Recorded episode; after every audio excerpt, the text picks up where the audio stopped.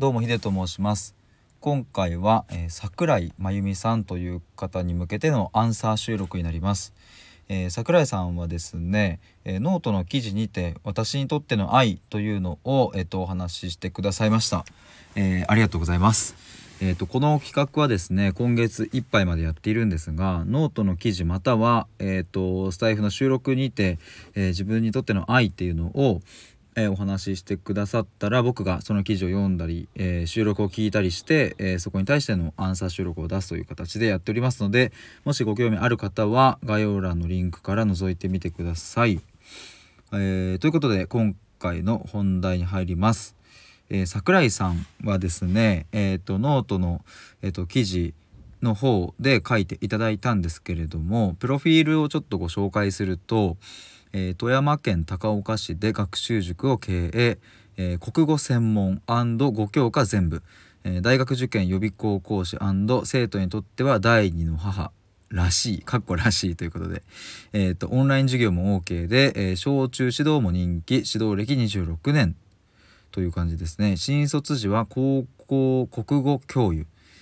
すごいですよね美術音楽映画鑑賞演奏料理洋裁写真短歌が好きということでえっ、ー、とまあまああの先生ということでいらっしゃいますね。えっ、ー、とぜひあの今回のえっ、ー、と記事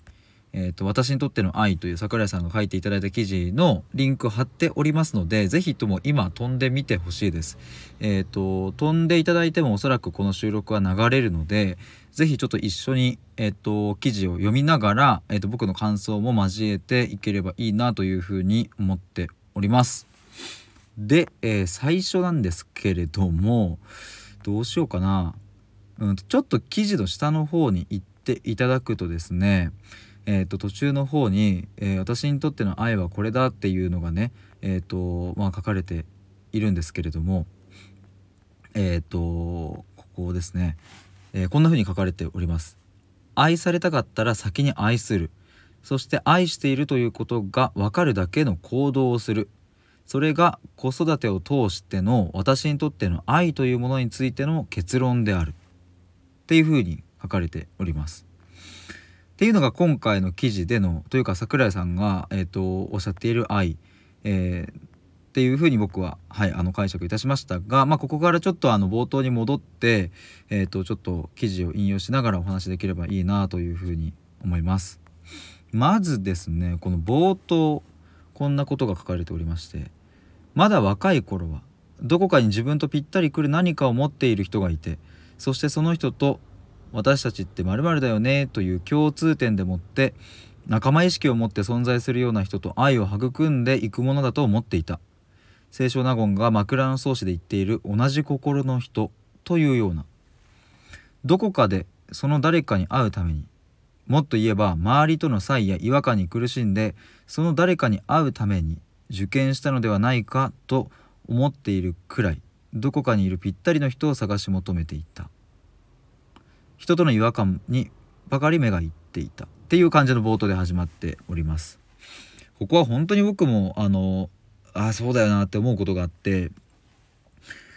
やっぱり探し求めていたんですよね僕自身もその、まあ、自分に合う人はいないのかとかうんとそれは何もその恋人っていう観点だけじゃなくてもっと広い範囲での範囲の意味での出会いっていうものだったりしますね。えーと、こんな僕でも、うん、いいって思ってくれる人は世の中にいないのかなとかなんかこういう性質があってこういう部分が僕とこうなんかこうぴったし合ってでお話ししてるだけでも安心感があるようなそんな人はこの世の中にいないのかななんていうことを えと思っていたりしましたね。えっ、ー、とまあ皆さんもそういうふうに思うこともあるかなと思います。で決してそれが別に悪いことではないとは思いますがまあただ、えーと、今回の桜井さんの、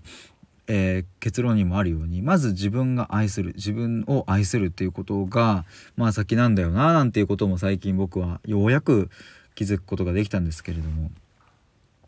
そしてそうしてですね桜井さんは、えー、その後、えー、新卒で高校教諭高校の先生になってえっ、ー、とでこんなこと書いてますね。えー、それまでとんでもなく自分だけ異質の人間だと思って生きてきたのに結構相談にやってくる生徒たちの悩みを聞いているとああみんなこんなにも同じ時期に同じような悩みを抱えてそこを通って生きていくんだなぁと思うようになったということですね。あまあ、そもそもあのこれ僕この文章を読んで思ったのはあの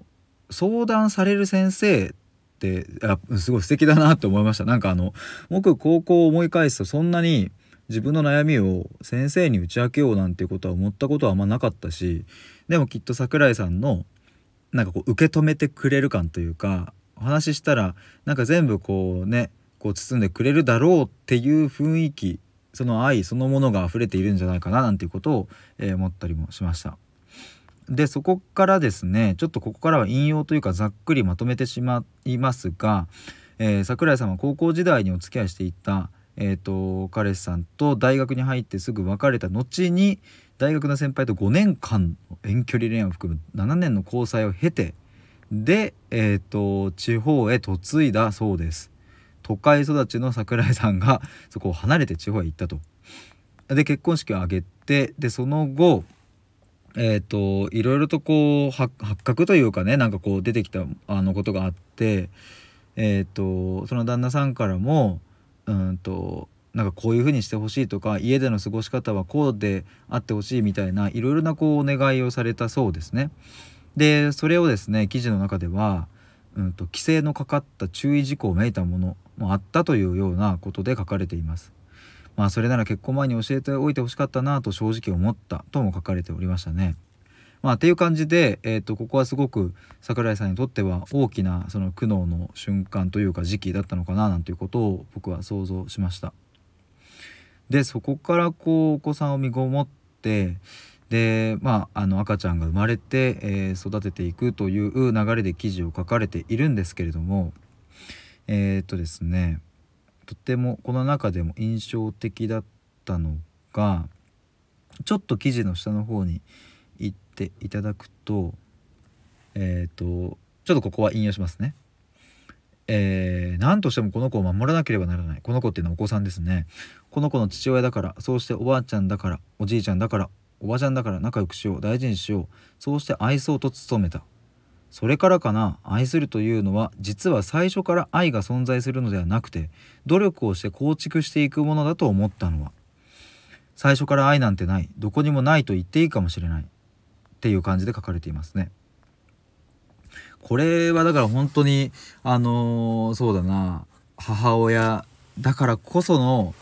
視点でもあるだろうしそして桜井さんだからこそのここの感性というか気づきなんだななんていうことを僕は思いましたね。そしてえー、っとちょっとそこからまたこう記事を進めていくとえー、っと生徒にですねまあ先生だったので桜井さんは生徒に愛されたいなら先に愛することねなんていうことを、えー、伝えていたそうです。うん、古文とかも教えていらっしゃったそうで、まあ、古文ってねよくこう愛とか、えー、がテーマにねこう恋恋模様が出てきたりしますけれども、えーと、そんな古文の中に登場する男性たちに「あんたがこんなことするから大変な思いするじゃないのよ」ってそのことをなんか 実感のこもった表現で語ったりとか。まあでもそうしなければ物語にならないし面白くはなんないけどねみたいなことを話したりとか。すごく楽しい先生だななんていうことを僕は想像しましたけども、まあ、そして今日のこの放送の冒頭に言った、まあ、愛されたかったら先に愛する。そして愛するということが分かるだけの行動をするっていうところにまあがってくる、えー、っていう感じで記事を書かれております。えー、ぜひとも、あのー、この記事をですね読んでいただきたいなというふうに思います。あのちょっとこの放送だけでは全ては紹介しきれないので概要欄のリンクから是非とも皆さん飛んで読んでみてください。で、えー、今回僕が一番すごくこうドシンと響いたのはやっぱりこの結論の部分ですね。愛されたかったら先に愛する。そしてさ愛しているということが分かるだけの行動をするっていうここ本当に大事だなっていうことを思いました。もちろん愛って、えーと、何かをするだけすることが、えーと、愛ではないと僕は思っています。もちろん、うんと、なんつうんだろうな、こう、待つ。待っている愛というのもあるし、何かをしないでおくっていう愛もあるので、えー、必ずしも行動を伴わなきゃいけないということは僕は思っておりませんが、ただ一方で桜井さんがおっしゃるようにその愛しているということが分かるだけの行動をするっていうのはここは非常に大事だ大事だなと思いましたしそもそも愛を持っていれば、うん、それが自然とこうまあオーラというかねこう雰囲気に現れたりとかそれが行動としてまあ出ていくだろうななんていうことを思ったのでまあここは切っても切り離せない関係性なのかななんていうことも思いました。まあこれもですね人によってえーと、捉え方も違いますしうんとそうだなあの寡黙なタイプの方もいらっしゃればうんどんどんどんどんアクティブに行動するタイプの方もいらっしゃるしそこはその人なりの愛というものがあるとは思いますがね。ただその行動をするっていうところは、うん、桜井さんが感じたお子さんをこう子育てされてきたからこそこうたどり着いた結論であってここは本当に僕もあ素晴らしいなと思うのと同時に自分が何かを例えばこうしようと行動する時にはする時にはじゃないな。何か行動しようと思ったらしようっていうふうに思いました。なんか。なんかそこに理由はいらなくてうん友達にしろ恋人にしろ家族にしろ何かをしようって思ったんなら素直にそれをすればいいし今は待っておこうと思うんだったら待っておけばいいしそこに何か理由をくっつけてうんなんかああだこうだって考えるんじゃなくてもう心のままにそれをやっていけばいいかななんていうことを今話しながら 気づけました。ありがとうございます。えー、ということで今回桜井真由美さん、えーと、僕の記事に、えー、企画に、えー、参加してくださいましてありがとうございました。えとても楽しく読ませていただきました。今後ともよろしくお願いします。では以上です。